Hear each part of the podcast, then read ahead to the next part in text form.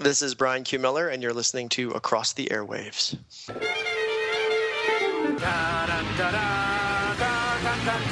Meanwhile, at the DC Nation, we are Tonight's entertainment. You're overwhelmed. Freeze underwhelmed. Just None of the Robins ever complained. You're going to melt just like a rare grilled cheese sandwich. And show you just how powerful I really am. always hold on to small. This night, no evil shall escape my sight. Let those who worship evil's might beware my power. Green Lantern, right! But let the universe howl in despair, for I have returned. We have no more use for this one. Kill him. Hi, everyone, and welcome to another episode of Across the Airwaves DC Nation podcast. The only place so far on the internet to find podcast reviews, got all of the imaginative content DC Comics provides for its fans, including comic books, Bryan Q. Miller's Smallville Season 11, and movies. I'm, of course, Dan Schmidt, your host. And with me is the most infamous member cover Across the Airwaves core, our very own Michael J. Petty.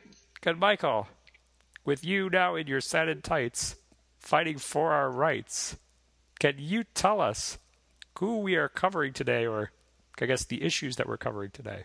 Dun, dun, dun, dun, dun. Woman. We will be covering Smallville season 11, Olympus, uh, chapters 1 through 3, which is print issue 16 of the Smallville season 11 comic book written by Bryan Q. Miller, with art by George Jimenez and cover art by Kat Staggs. Yes.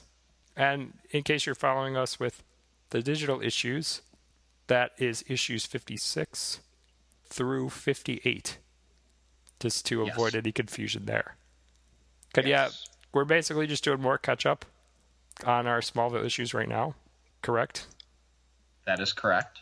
and that's going to probably lead you in to our uh, Comic Con episode, which will be coming out probably next week. That sounds about right, right, Michael? Yeah, and don't worry, guys. We'll still get that Beware the Batman episode in, Yes. especially since that series is on its fifth episode now and it's going strong. It's fantastic. I love it. Yeah, what we're going to do is we're probably going to do a big discussion on it, and then we'll cover it on a weekly basis from there, along Yeah. with Smallville. Yep. And I We'll would, go go ahead. normal. Sorry. Yeah, and I would just say expect after the Comic Con episode, expect shorter episodes of our show, um, because you know we're going to be covering a number of, of other things as the fall season picks up for all the live action shows. Yep. So that'll be going on. But uh, next week's episode will be discussion galore, because we're going to talk about everything going on with uh, DC Comics, um, including the controversial Superman Wonder Woman stuff going on, which luckily stayed out of Smallville, and uh, the Trinity War, which is going to Yes. be big, and Zero Year, of course. That's a big deal with Batman. So we'll be talking all those things in our next episode. But for now, I think we'll get the ball rolling, right? Absolutely. All right, so we're going to get the ball rolling talking about um, Smallville, Olympus chapters 1 through 3, um, print issue 16, or digital issues 56 through 58. So take it away with the summary, Michael.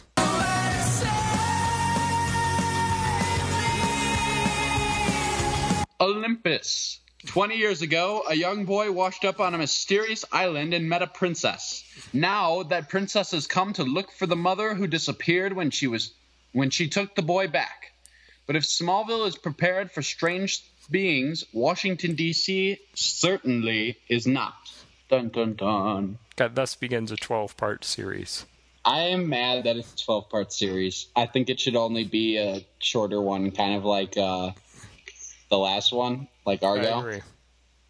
I, don't think we need like for Batman. I, I saw the point. I got it, but I don't think you need that for Wonder Woman. Right. Well, and I think that it, it's it's Smallville. I mean, it should be focused on what's going on with Clark. Exactly. I don't think too much time should be spent on a team up. well, and if you want that, make a special. Do a special like that. Yeah. But the main story, I think, should be more Clark centered. Yeah. But, you know, they did a good job of putting Clark centered elements in the story, even though it's a team up. Like, it was really nice to see Martha Kent in this. Yeah. as it started out with really what would have been a great opening for a Smallville episode Yeah, I agree. with with Martha meetings with someone in Washington D.C. Um, and he's a he's a good guy, right? He looked like a villain, but I guess he's a good guy. Go, what was his name? Bones? Bones, yes. Yeah, the uh, DEO guy. Yeah, he's a good guy. He just looks like a bad guy. In the comics, though, it's kind of funny because he looks just like Black Mask. Okay. It's it's kind of funny. It's skull head, but So- it's but not. So is this Bones guy kind of like the DC version of the Smoking Man? Yeah, he kind of is actually. Uh, he's he's kind of just a bigger placement to Amanda Waller, just a different organization, Okay. That's basically who off. he is. Okay. which was dumb. I still think she's alive and should be alive, but I guess we'll never. Right. I'm surprised we didn't get like someone like Sergeant Steele or something, Yeah, that'd be cool. who was a major major major character in the Wonder Woman comic that ended off um, the post-crisis universe. Um, yeah, I, I forget what volume that is. There's so many Wonder Woman volumes. It's disgusting. So, um, I think it was like three. We'll go with that. Well, the, the problem with Wonder Woman comics, and I'll say this right here, right now, is that there's no real definitive Wonder Woman stories.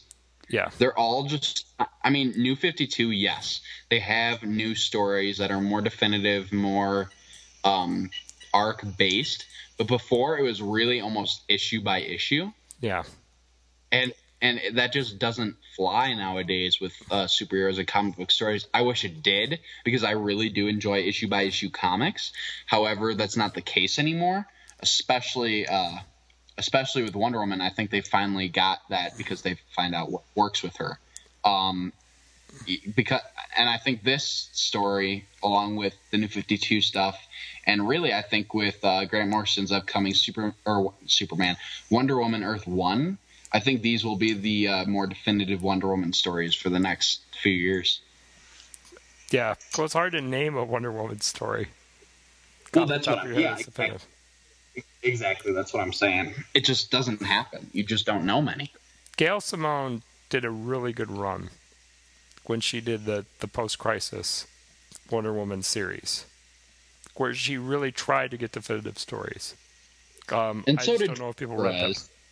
Yeah, So did Perez. I mean, he did like right after uh, Crisis on Infinite Earths when he did his run when he kind of rebooted her. He was his was really good too. Yeah, The problem is there's not as definitive stories or arcs, I should say. I mean, they're more. I don't know. I don't even know how to explain it really. yeah. Well, anyway, I, I- I thought it was good how it started with Martha Kent um, in this story where she meets with Bones, and they get attacked by Felix Faust and a, a group of wizards. And I, I think that um, Felix Faust is probably the best villain to use in a Smallville centered Wonder Woman story because he's human. And he's looking into magic. And we've seen characters like this before on Smallville. So it Right. fit kind of what was going on. At least I thought so. Right. And then we didn't what the Wonder Woman that we saw here. I mean, she had the bracelets and stuff, but it's not like the Wonder Woman we know in the comics. Um, it, Yeah. she's wearing kind of similar to her white Diana Prince outfit that she wore when they kind of made Wonder Woman normal back in the '60s. And then they brought it back a couple years ago when they did a uh, reboot. Yeah. And I thought, go ahead. Yeah. Mm-hmm. Yeah. So I, I like that. Would you say she's at kind of a blur status right now? Is why we don't have the traditional Wonder Woman stars and stripes? Yeah. Because I mean, even even on her shirt, there's still the W. Yeah. Just kind of like Clark had the S when he was the blur. I think it's the same sort of scenario. Okay. Or do you think Bryan's going for a thing where he wants to make it more subtle? and maybe he does. I don't know if that's the way to go with Wonder Woman. A Okay. because it never seems to work, Right. and B because it always looks bad. Okay, because I mean, I, I just feel like eyes are on Bryan with this story arc for them to see how we could do, well, an Amazon TV show, or Right. or you know a movie. Like, and and they could give her pants easily. They could Okay. give her an, a biker sort of jacket, kind of like they tried to do before the New Fifty Two. I'd be perfectly fine with that. She just needs to be in the red, blue, and uh, gold. Okay. Because I mean, I, friends of mine talking to them about a Wonder Woman movie, they're like, "Oh, well, you can't work. Cause It's not going to work in that costume, and you know things like that." I was wondering if they're trying to go a more realistic approach because that's what's going to work best for, let's say, an upcoming Justice League movie or whatever they plan to do with her in live action. I, I think they do something like they do with Lady Sif in the Thor films. Okay. I think you do something like that. You just make it a little more colorful, put some red and blue in, and dark blue in there, and I think it'd be fine. Right. And and Thor is probably a good example on what they should look at and where they should go with a Wonder Woman live action story. Yeah. Um, I think that blend between kind of mythology and humor that the first Thor did, my they served them very well with the Wonder Woman film. Although I feel outside of Steve Trevor, Wonder Woman, her mother, the Amazons shouldn't really be funny like Asgardians are, because I think Right. it works for Asgardians because there's you know there's a big fat one, there's a prince, there's Loki, it works. But with Amazons, they're much more serious people. I think the humor And I- needs to come from Steve Trevor. I, I yeah, that's yeah. Yeah.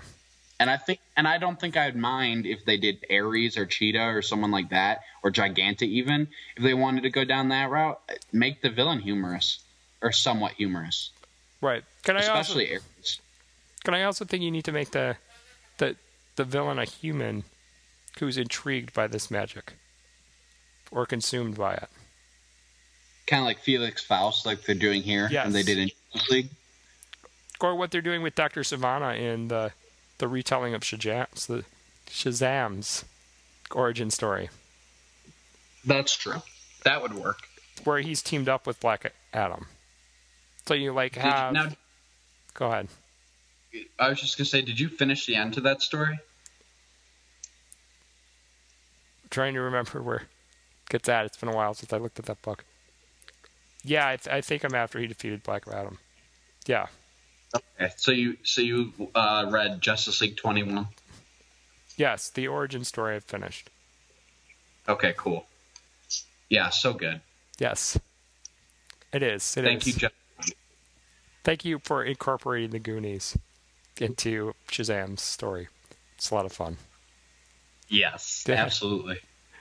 I love the Goonies. Such a good movie. Well, it makes sense. It's a Richard Donner movie, and he's good friends with Richard Donner. Right, exactly. So great reference there. But anyway, back to Smallville, because I think Yes. we've lost Small. We've gotten far away from Smallville here. Um, I liked it how Wonder Woman or Diana saved Clark's mom. Yep. Uh, this would be, I saw Martha again. yeah. Um, guys, glad to see her again. I like that. That's how her connection with Superman was established through the woman that made him who he is. I think that's a really cool way to do it. hmm Um, they could have gotten away with this with Chloe as well. Again, they can't use her right now, but um, I think this was this was the way to do it. And then the opening when she called Clark and she said, "Well, somebody saved me." Great opening, Yes. just just perfect. You can almost hear the music. Yep. So very well done with Bryan on the first issue, setting it up, introducing the character, and you know having your first action move be the bracelets classic.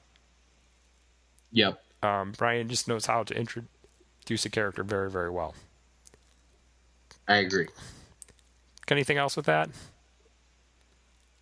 I really liked that they've kept the whole Red Queen persona intact, so Yes. to speak. I like that Martha is is still in politics, but she's trying to stay as far away from poli- the politics aspect of it as possible.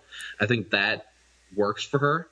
Right. And, I, and I think her association with DEO will not only come in handy, but I think it it that also fits directly with her character because just like in well, just like even in the earlier seasons when Jonathan was still alive, she would take any means to protect, protect Clark, even if it meant working for Lionel Luthor or holding on to the Kryptonian key or whatever it was to keep her son safe. And she's doing the same thing now, and I like that. Yes.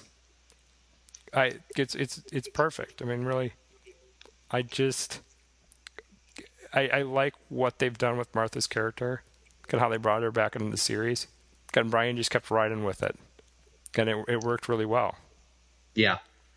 Um, and and I like, I feel like she's there in her role, at, in, with the government to protect Clark, going to keep him and his friends safe. And that's what she's always done. So I think Yeah. that's cool. You know, she's trying to be a hero in her own right. Um, and I think Jonathan would have tried to do the same thing if he would have become senator like he was supposed to. I, I think he would go about it though in a way that was more forceful Yes. and it would have gotten him in trouble just like what got him in trouble which resulted in his death in the first place Exactly. i i, think that's what He would have still been more outspoken. yes and I, and, I- and which is why martha is better at this point because Right. she's a lot more subtle with it Right. and she can still you know keep a cool head in a bad situation Exactly. Like she did many times on the show. absolutely And then we go into the next issue, and Clark's he's a worried son here. I, I like that we saw his concern with his mom, for his mom, kind of created a lapse in emotion, Yeah. and he was floating over, over the bed with Lois. yep Great throwback to early Smallville. yes second episode metamorphosis Yes. So I, I, I knew you probably loved that, Michael. Yes. That got me excited. I liked that a lot. And and Clark, you know, he just was being um, a worried son in this at the airport. You know, Lois saying he's worrying about nothing. No big deal. Clark's like, I've got to get back. Got to make sure mom's okay. This is good. I mean, it, it- it really humanized um, Clark and the Superman character there. Yeah. Absolutely. And I love that about this rendition of Superman. He's so worried about the people he's close to. He cares for them a lot. Well, and really, that's the Donner Superman. Well, yeah. That's that's that's who Clark is. I mean, really, you're not going to see the Donner inspired Superman in the comics for a long time. And you're not going to in film, and you're probably not going to on TV or in animation. But here, here in a continuation of a series that was basically born out of the Donner era, that was Yeah. inspired by the Donner era, that has incorporated all the elements, and I do mean all the elements from the Donner era somehow into its series. You're going to see that in his version of Superman and in his version of Clark, too, for sure. But I feel like you could see that in Cavill's Man of Steel Superman. I felt at times you could. They just didn't exploit it enough in that movie. I didn't feel he was expanded on enough as a as Yeah. a person to get that. I and I think we'll get that in World's Finest movie, especially when he's up against Batman and he has Right. to, you know, show that he's different than Batman. Right. I think we will get that for sure, but I didn't feel it as much in Man of Steel because kind of like the how it should have ended a Man of Steel joke. I, I didn't find Man of Steel as inspiring as I did the first two Superman films. Or or Smallville. Or yeah, exactly Smallville, actually, especially Smallville. And we- Um, and and really, I felt Superman Returns was kind of inspiring to me because it was still a Yeah. Donner Donner era film. It it really had that inspiration part of it, and maybe it was It the music. off the It- other two films. it- yeah, I agree. Uh, yeah. And I, I felt Man of Steel, it didn't do that. That's just me. Yeah. No, I I, I understand. Well, and Clark, this Clark, of for Superman, it's so easy to understand because we grew up with him. We spent It- ten years with this and- character. And some and some of us quite literally grew up with him. Right. Right. I mean, Exact- so I mean, he's technically my age, so It's like, okay, I get where he's coming from, because I would be in that place too. Yeah. And so that that's what was great about it. And again, there's still some fun with him going and get the girl, little girl's teddy bear. Get Yeah. super speed. That was cool. That was cool. I, I like superheroes interacting with kids. I've always have. That was another fun little moment. I agree. And most people would say nowadays that they don't want a Superman that, you know, saves cats from trees and does this and that. But Superman's always done that sort of stuff. But this is a good way to do it. It really wasn't all that corny. No. It's It was- something I think the show would have done. Yeah. I no, totally. Yeah, and and again, I think we need to see Superman doing some of these things in Man of Steel, coming I do in, in World's Finest, which is coming I do. out. That that'll Which help a so- lot. I'm so excited for that World's Finest movie. It's ridiculous. Yeah. Can Like I- honestly. You and I talked about this off air, but oh my gosh. Batman's got to be done right though. I don't I don't know how you can do Batman wrong. Even in the Nolan films where he was almost Yeah. nothing like his comic counterpart, he was still done very well. The voice is a very key thing. I agree. It cannot be what it was. No. No. Not, Make it even if you make it more like the Burton films voice, I'm fine with that. Just don't make it Nolan voice. I think they need to go after what Conroy does. with the tone. Yes, Yes. that that switch off. I'm with you there. Yeah, but that's a discussion for another time. That's that's our uh, Comic Con episode. Yep. Yeah. Um, good. So Clark gets to Martha's house, and I liked this scene. It was feeding off what made that episode of Hostage so good. Yes. Where, you know, you could Jonathan Kent had died, but you could still feel his presence. You could still Yeah. feel he was there. Come When Martha was talking about, you know, you know, your father would be so proud of you, and I made this big dinner for Superman, and you know, Martha seems to be like the biggest Superman fan out of everyone because she's proud of her son. Right. You know, there were some dark days for Clark that we all went through, especially in season three. And now she gets to be proud that, you know, they've gotten past those days. The uncertainty's gone and Clark is this great person. And it just it was just a nice moment. I. I, I liked it. I loved I loved the reference to Conner. I liked that he's going to a school run by Jay Garrick with other people like him. So who knows? Maybe a Teen Titans. That's Uh, gotta Teen- that would be the greatest side story. I think so too. Titans. I think so too. And and really, if you can't do a Titan story, fine. I get it. Okay. But at least give me a Superboy story in San Francisco Yeah. because I want, I want that badly. Well, I could I could see them doing like maybe Mia. Maybe. I don't know. I could see them maybe doing Mia and Barbara Yeah. Get your boy. and Superboy and have them be the main three of the next generation or whatever. That'd be fun. I think that would be fun. Uh, yeah. So I mean, And, I, was, I throw in love that. Cyborg, he's one of the teachers. Yes. Put Cyborg in there. Yes. If Bart were still on, you could put Bart in there. Raven would be We're- fun too. Oh, get Wally. Yeah, Get Wally involved. It would be fun. We need Barry and Hal though. Before I want, before Yeah. I want a teen st- side story, I kind of want Barry and Hal. But no, I, I really, I really did like that reference to Superboy. I loved the reference to Shelby and all that. Yes. That she was there and all that. great Yeah. throwback. Yep. Poor Shelby though. Like Shelby had this big farm to run around on, and now she's like cooped up in this little house. They should left her on the farm. They guys still own the farm, don't they? They should. They had it for they had it for sale in the finale, but according to Homecoming, um, they still own it. Yeah. But then again, Bryan did say that was an alternate future, which which doesn't make any sense because the Legion time travel only works one way. But whatever. And I, and I wonder what happened to make it not work out that Cutter couldn't go to Smallville High. Well, she kind of says it. She says it's different than Yeah. when Clark went. That the people are different and all that. So Right. he, she sent him somewhere where She You know- finally realized they're all creepy stalkers of that town. Yes. Oh my gosh. I would know what know what story though for season eleven I would really like to see, and I know I might be the only one.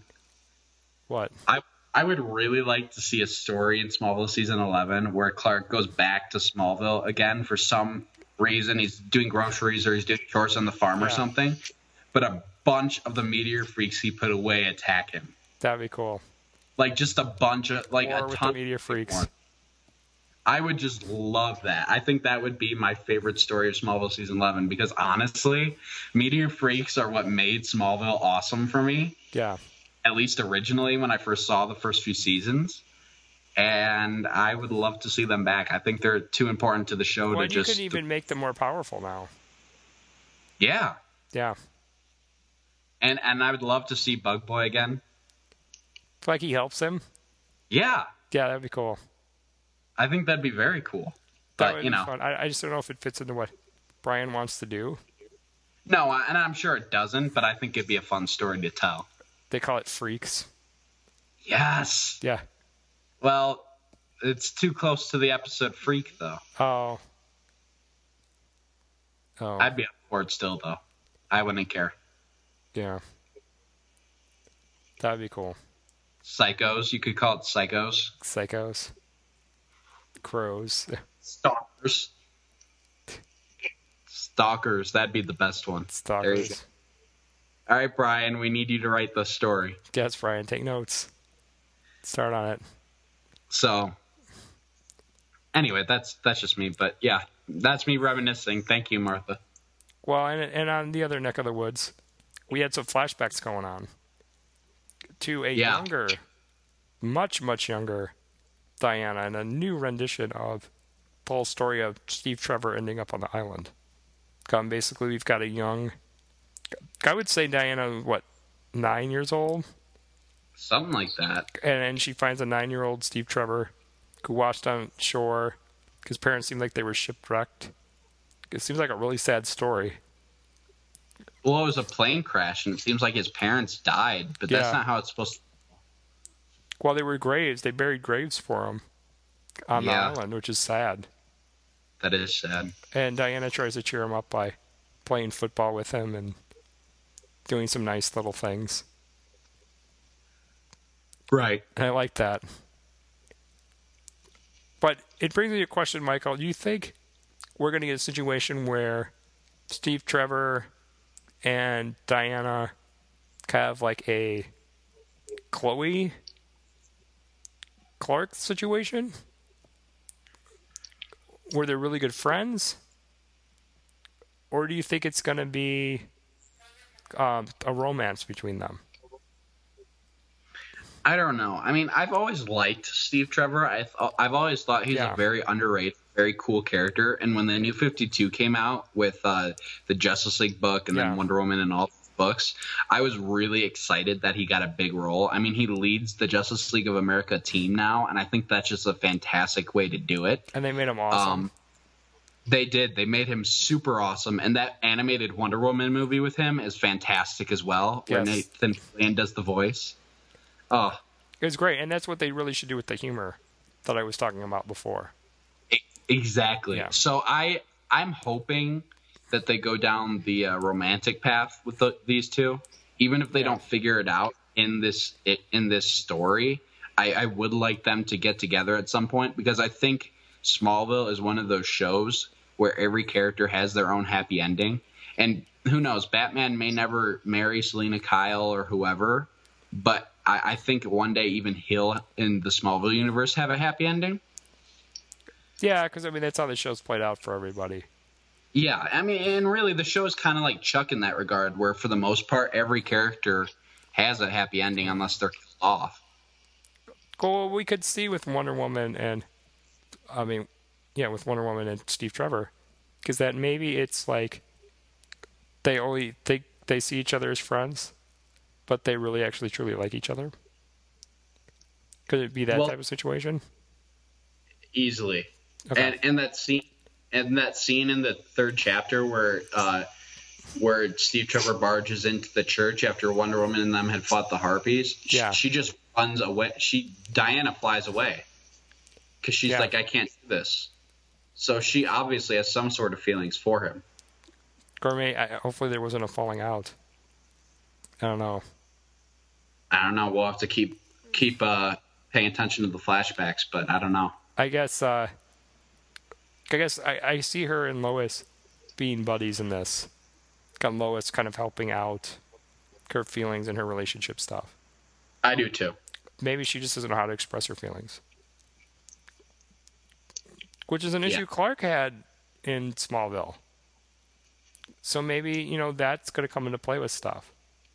He's well, yeah. I mean, she's she is a princess, but really she's a warrior princess, and I don't mean that to be a Xena Right. pun, but that's really what she is. Yeah, it's a description.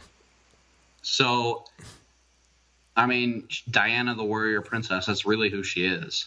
Go on, she's she's lived on an island where all she knows is is women. I mean, she she sheltered her whole life. Yeah, I mean, for lack of a better word, yeah. I mean, it, it's kind of it's kind of the idea of you know going growing up and going out in the world. You know, Yeah. going from going from you know high school into adult the adult world. It really is. And and she's somewhere where she just doesn't know where she. Well, I mean, she does know where she is, but she Right. doesn't. She doesn't know the culture. She doesn't understand the people. And at this point, Lois and possibly even Clark are really the only people she trusts at- right now. Yeah. And maybe Martha Kent. well, and and Lois has insight, I guess, because Steve Trevor says they used to date. Okay. And I think and that's kind of fun. I don't know because Mark Pritchard, the guy, the other guy who writes the Smallville reviews for Superman homepage, the guy I uh, off with every every few weeks, he he wrote his, in his review that basically Lois has dated just about everybody, Yeah. especially people who Clark is now good friends with. So he's kind of calling her a slut, sort of. and I feel like she was a girl that was like crazy during those college year college years before she met Clark. I guess, but I don't know. I just I don't like that ass. I never liked when she dated Aquaman. I never liked when she dated Oliver, They're making her kind of like a hick trucker now. and I don't like that. It's dumb. It's going too far. It is going too far. That's not who Lois. Like, okay, prime example. She has I more got- integrity than that. Well, that and I just got Superman an- Annual Issue Two, which was written by Scott Lobdell and Dan Jurgens. Okay. Dan, Dan Jurgens understands how to write Superman and his uh, family, so to speak. Right. uh, Scott Lobdell is sort of getting there, which is why I think they co-wrote it. okay. The whole story is a Lois story, and it's basically this case from her point of view that has to do with Brainiac and Superman, and has to do with a story coming called Psy War that has to do with uh, minions of Brainiac, technically, or alien abductees uh, that abduct, abduct, ah, abducted. The whole thing is told from her perspective, and she is made a much more likable character in this story than I've actually read in years. Quite honestly, Well, I mean, good. Smallville season eleven included, and I and I like her in this book. Don't get me wrong, but ever since Valkyrie, they've tried to make her someone she's not, and I really do not like it. Yeah, I mean, I just don't see her as someone that's like just gonna sleep with everybody. Yeah, You know, she she seems tougher than that. I always have Well, taken Lois as the tough, independent woman. exactly.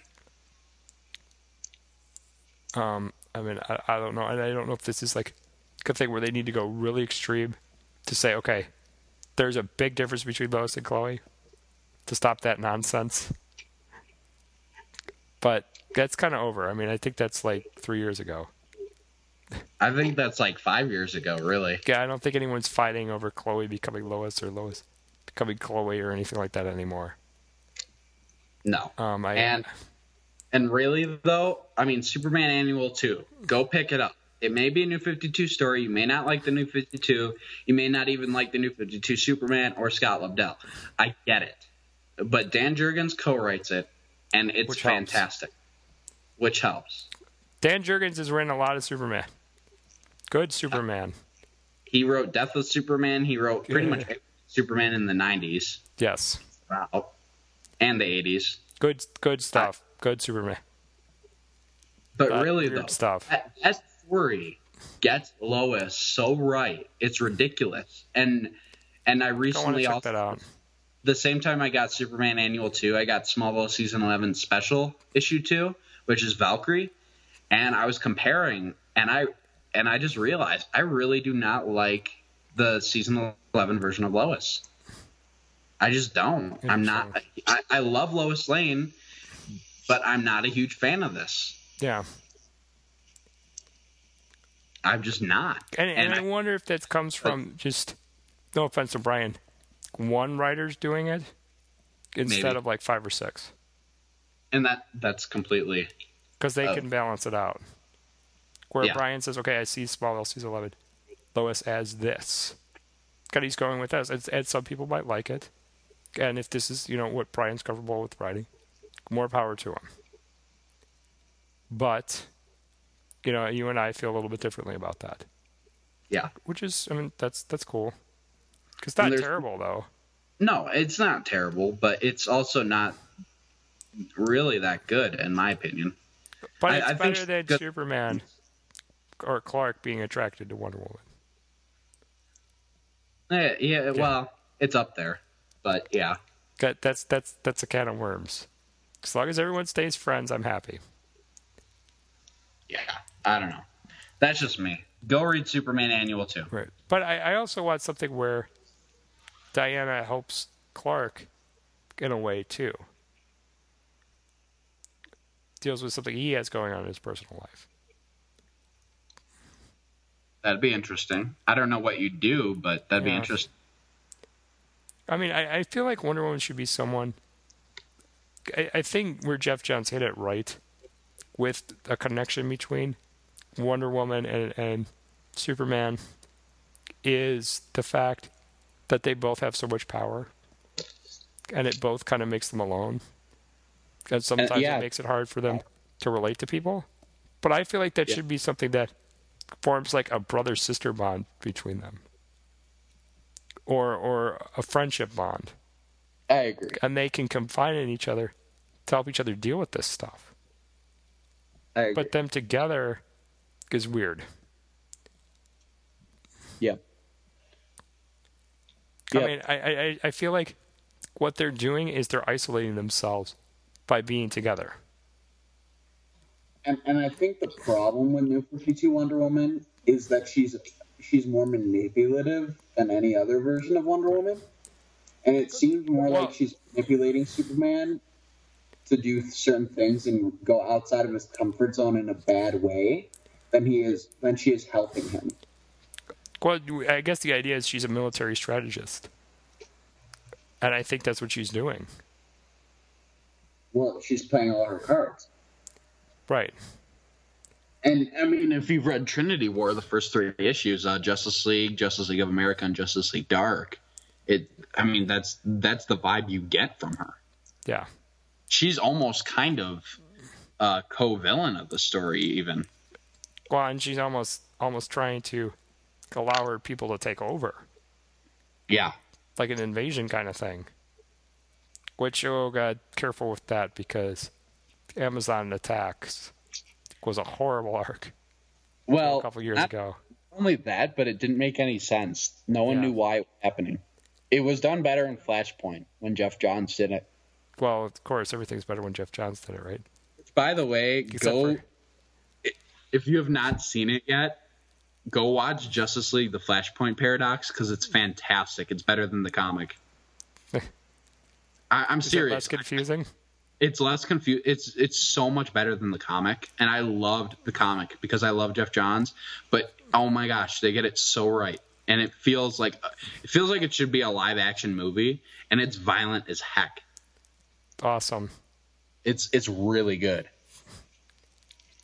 So now what are they going to do? Uh, Trinity War? No, Is that th- next? their next their next uh, story is Justice League War, which is the first Justice League arc from the New Fifty Two with Darkseid. Oh, that's cool. That's that's the next movie they're doing. Then do Trinity War. No, then do Death of the Family. Death of the Family, then Trinity War.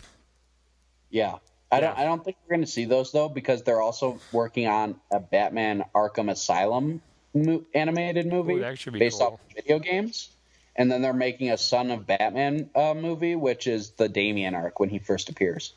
Ooh, that's kind of cool. Yeah, I wonder who they'll get to play Damian. Yeah, I, I was wondering that too. it'd be interesting if you had someone like, um, and unfortunately, uh, these characters aren't as cool on the show as they are in their comics. But if you had someone who, like the guy who played plays Carl on The Walking Dead, or even the kid who plays Matt in Falling Skies, I think cool. that'd be kind of. cool. Yeah, I like that. Could I have the guy that's Ben play Tim Drake? And and Drew Roy, who plays Hal, play Nightwing. Yes. And then I would not. I really wouldn't mind Noah Wyle doing Batman if he did if he did that little thing he can do with his voice. Yeah. I think that'd be awesome. If not, have him be Ra's al Ghul because that would be just as cool. Oh, another thing I want for voice casting Rachel Nichols from Continuum as Wonder Woman in Justice League War. I want that in the live action movie. I want that too, but yeah. Actually, I really want Kate Beckinsale. Rachel Nichols is my second choice for the live action movie. Kate Beckinsale, I think, would be amazing. I don't know. I think she's too old now. But she's immortal. Yes. It's okay. It makes sense. She and Henry Cavill don't look like they're that far apart in age. They really don't. yeah, you can buy that. And Henry Cavill's supposed to be like in his 30s in the movie. He's 33 in Man of Steel. If you have a Wonder Woman who's like 40 or or 35 or 6 or something, that's not bad. It's true. You're probably going to have a Martian Manhunter who's in his like 50s if you get Martian Manhunter. Yeah, if they do them. I doubt they will, but I hope they do. Actually, they So could use the guy that voiced Martian Manhunter. Got Justice League the animated series. Carl Lumbly? Carl, Carl Lumbly to play Martian Manhunter. I think that'd be awesome. Yeah. I, I wouldn't mind Giancarlo Esposito, actually, Yeah. from uh, Revolution. I would not mind him. I think he'd do a good job. I think he would be cool playing a villain too. But like who? Like he might be a good Desaad, but It's a good question. Steppenwolf even actually Yeah. that would be interesting. I don't know. I don't know who you'd get him to play. I was thinking the other day that the guy that's uh, Travis, kind of Continuum, would be perfect as Bishop in the X Men movies. Oh my gosh, you're right. And I'm like, why did they cast him? Are you kidding me? Actually, know who he'd be really good as too? Cool.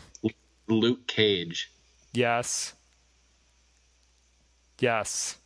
By the way, him and uh, him and uh, Kiera have this awesome fight scene in the Continuum finale. Oh, Oh my god! And it goes on forever, and you think it's gonna end like really quickly, but it goes on for like eight minutes.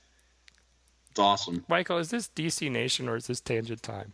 I know. I, I kind you of, call it, tangents. I kind of wish it was tangent time. I'm sorry, guys. I'm sorry. Michael and I haven't talked in a while, as you can tell. Yeah. Yes, we're just having fun. No. Yes. Um, I'm trying to think. Is there anything else with Smallville? Um, we got the relationship stuff.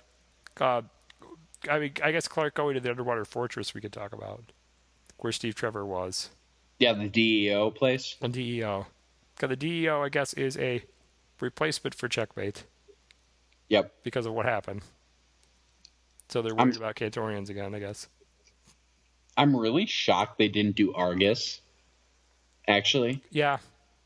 I mean, I mean, I mean, I'm glad they did DEO because honestly, I haven't really heard much from DEO since Infinite Crisis, and the biggest thing I ever saw them in was in Super Batman, Batman: Public Enemies. Now, the DEO, is that what Wonder Woman worked for in the comic after Infinite Crisis? I'm trying to remember. I know it was not Checkmate, and Argus hadn't I been want to say it was like the Department of Metahuman Affairs. Because what That's that what- was called. That's what she worked for. Because DEO is Department of Extra Normal Operations or something. Okay. Because that sounds like a Justice League Dark thing. DEO? Yeah, No, because that's been around since Lex Luthor was president. really? Uh oh. I wonder if that means we're going somewhere. Oh, foreshadowing. You never know. And I like that Steve Trevor is the awesome, like, secret agent guy that he is in the new 52. Yep. That's a great move. He's kind of Bondish, but with this sense of humor to him, kind of like. uh Right. I, Actually, no, he's not as Bondish. He's more Indiana Jones-ish to me, And that's cool. I just like that. without the get up. Well, it makes him different than other characters we've seen on Smallville that's kind of been like that. You know, he's not like Jimmy Bond Yeah. or something. He's kind of like Oliver almost too. He, he he's. It seems like they kind of want him to be Oliver's replacement for now. That, and that's fine. I think we need a character like that. I think so too, and I think Steve Trevor would be the best one to do, given his current popularity. Kind of the fact that he's friends with Green Arrow in the comics. They Yeah. can hit it off, yeah. Plus, as we and said, Martian Man. right. Kind of when Lex left the show, um, way back at the end of season six, going season Seven. seven, um, we said, you know, they needed someone to fly Clark places and kind of use money to help the team, well, Chloe and Clark deal with situations. Um, Oliver took the, of that role really well. 'Cause now maybe you're going to have Steve Trevor using the resources of the DEO to help Clark and, and the Watchtower group kind of deal with certain situations.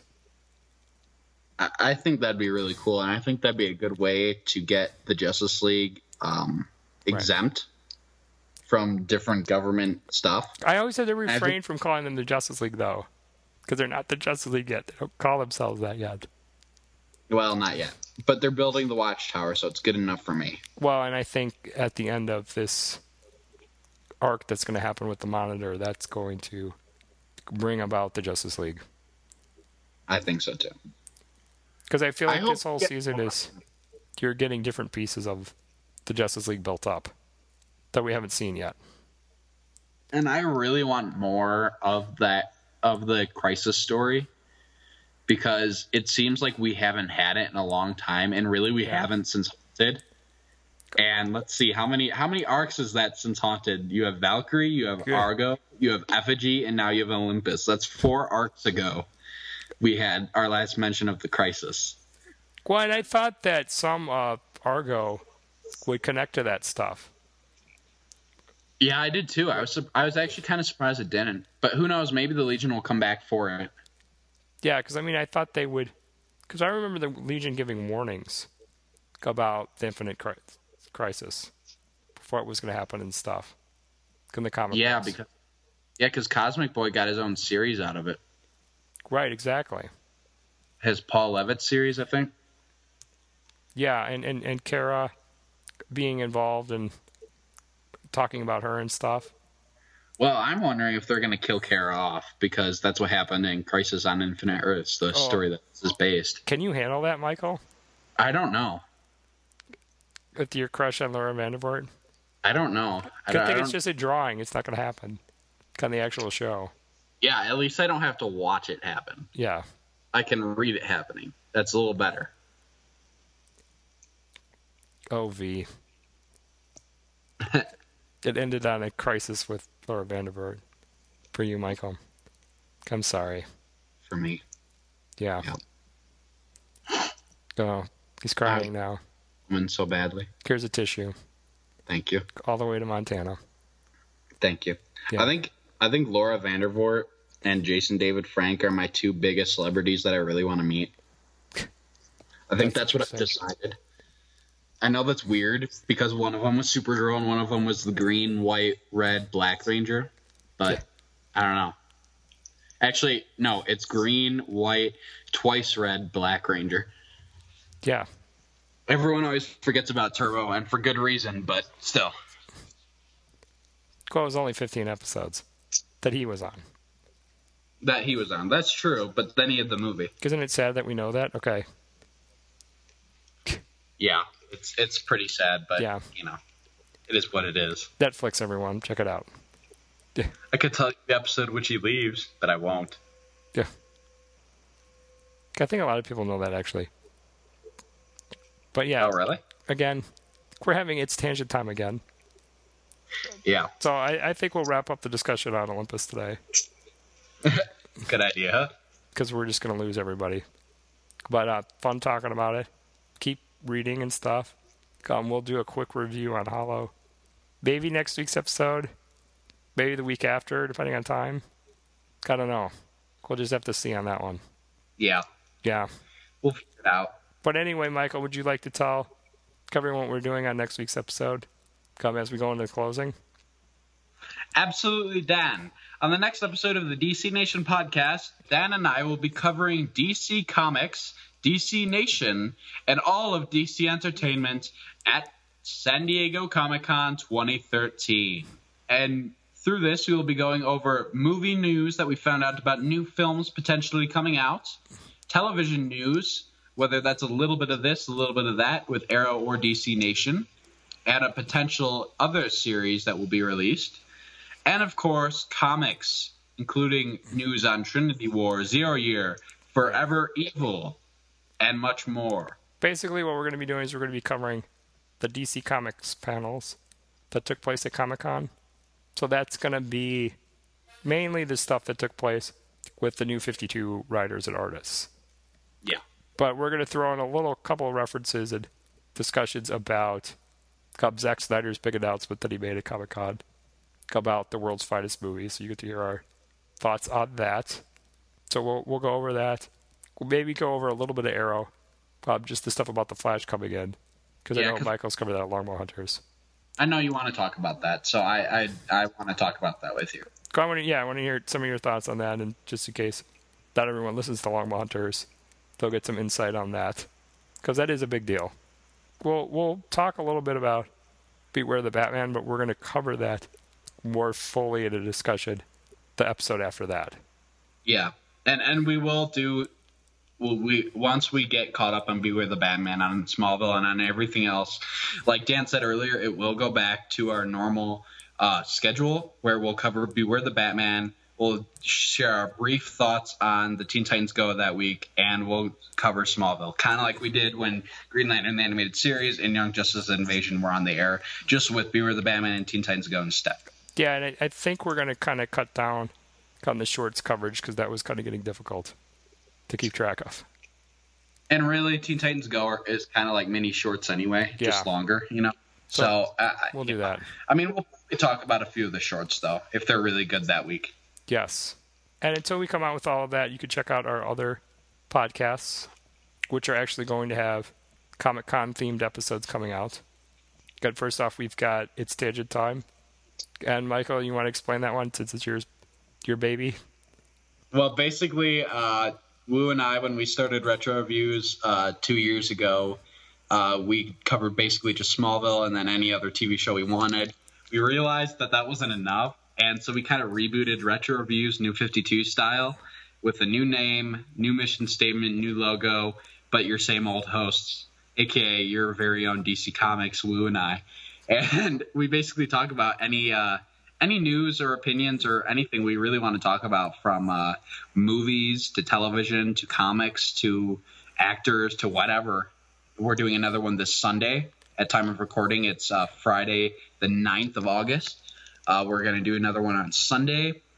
Uh, and Andy Babak actually is going to be joining us for that. So that's going to be exciting. It'll probably be a two hour podcast, but they're definitely a lot of fun to listen to. I know Dan listened to the last one, and that one turned out pretty well, I thought. So Yeah, what, what are we talking about on this upcoming episode? I, I, you know, and that's a good question. I'm not completely sure. I know we will be covering a little bit of the latest Arrow news with uh, the Flash and Metamorpho. Spoiler alert. Yeah. Um, but that's but that's all I know so far. I have a few ideas, and I know Wu gets most of it down. Usually, we don't talk about it before we record, so that's spur, spur of the moment. So you're just going to talk about Andy then? Yeah, probably. And Summer Glau and how much she kills shows. Oh, oh, baby. Gotta know. Oh, We'll ouch. Okay. I said that out loud. I'm sorry, guys. No, that's okay. It's okay. You guys could duke it out on Kids Tangent Time later. Also, Yep. we've got Across the Airwaves. Got, that's the podcast that covers basically every live action show that's out there. Um, and right now, we just finished covering Falling Skies, which was on, as well as Warehouse 13. Got Defiance. And our next episode is just basically going to be Michael and I talking about the last four episodes in season two of Continuum because they're really good and I need to binge watch through them all because I just can't wait to see what happens next. So we're not Literally the best sci-fi show out there right now. yeah. So we're gonna watch all that. We're gonna talk about four episodes, Michael and I. So that's gonna be our next ATA episode, um, and then we're gonna take a little break for a while until all the new shows come back in the fall.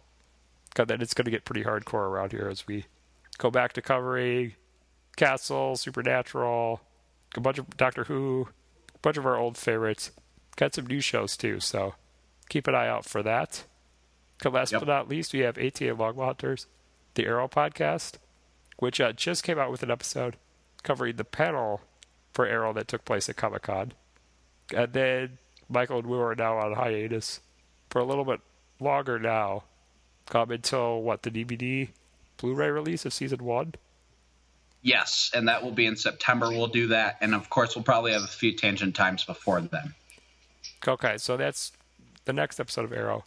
'Cause then after that, you can expect it on a weekly basis while new episodes of Arrow are airing, and season two is coming soon. Because there's a trailer right now online, which is awesome. Yep. So I'm excited. And are that. you uh, one more show, Dan? Yes, we have one more show, a brand new show It's it's a that it's a Marvel show. So that I haven't yet added to the, script for DC Nation because it's so new. God, that is the Helicarrier podcast, which covers episodes of Agents of Shield in greater detail. Because again, Agents of Shield has not aired yet. Um, It's coming in October.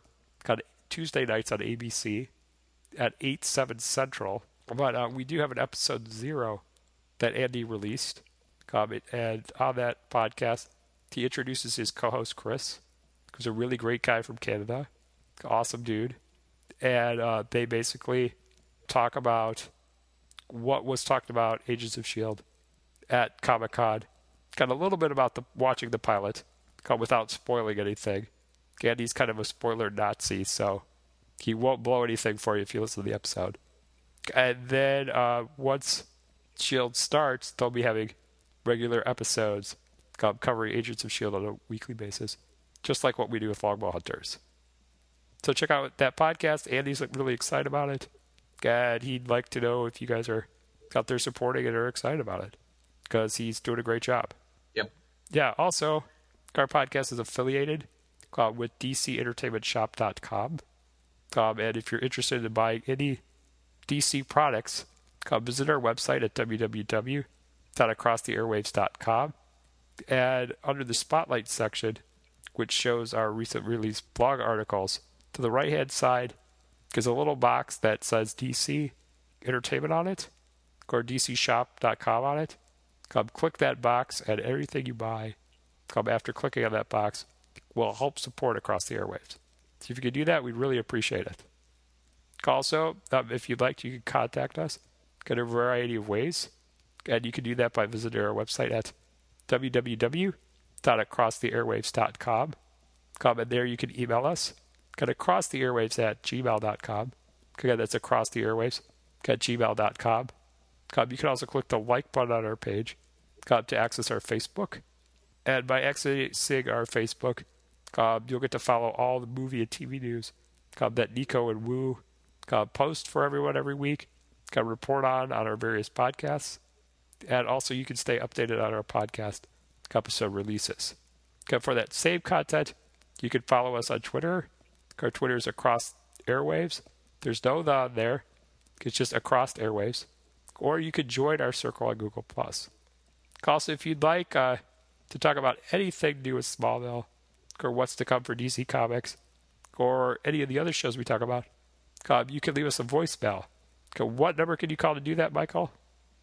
1773-809-3363. That is 1773-809-3363. Yep, and also you can check out our um, YouTube channel, which features previews and promos for upcoming Across the Airwaves events and movies, such as the new Muppet film that's going to be coming out, which has a really funny trailer, and Yeah. um, uh, Thor: The Dark World. We have a trailer out for that, and we should be posting more trailers um, within the week for upcoming films that were previewed or introduced to audiences at Comic Con.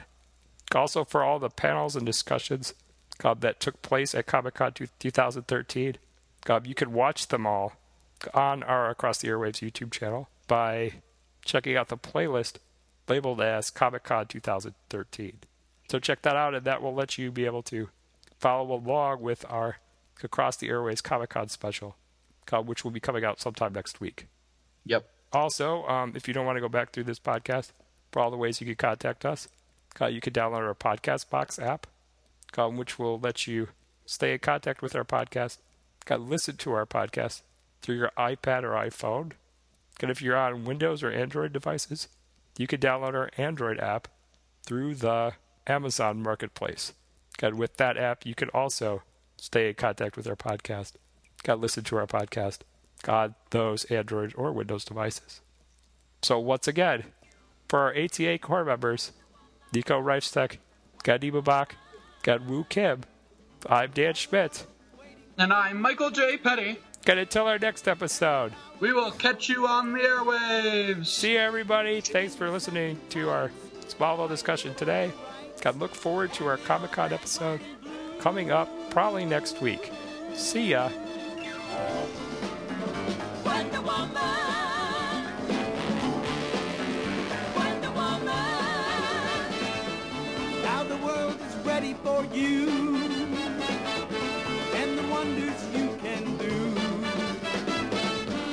Make a honking dove, stop a war with love, make a liar tell it true.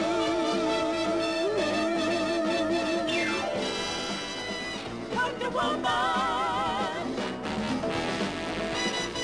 Get us out from under Wonder Woman.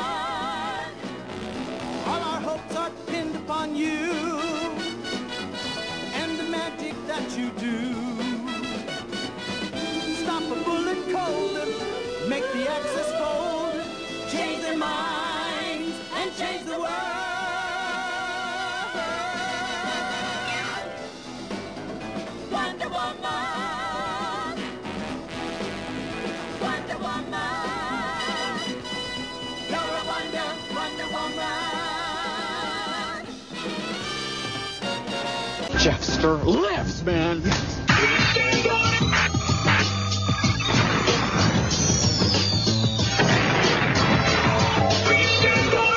We now return to our regularly scheduled program.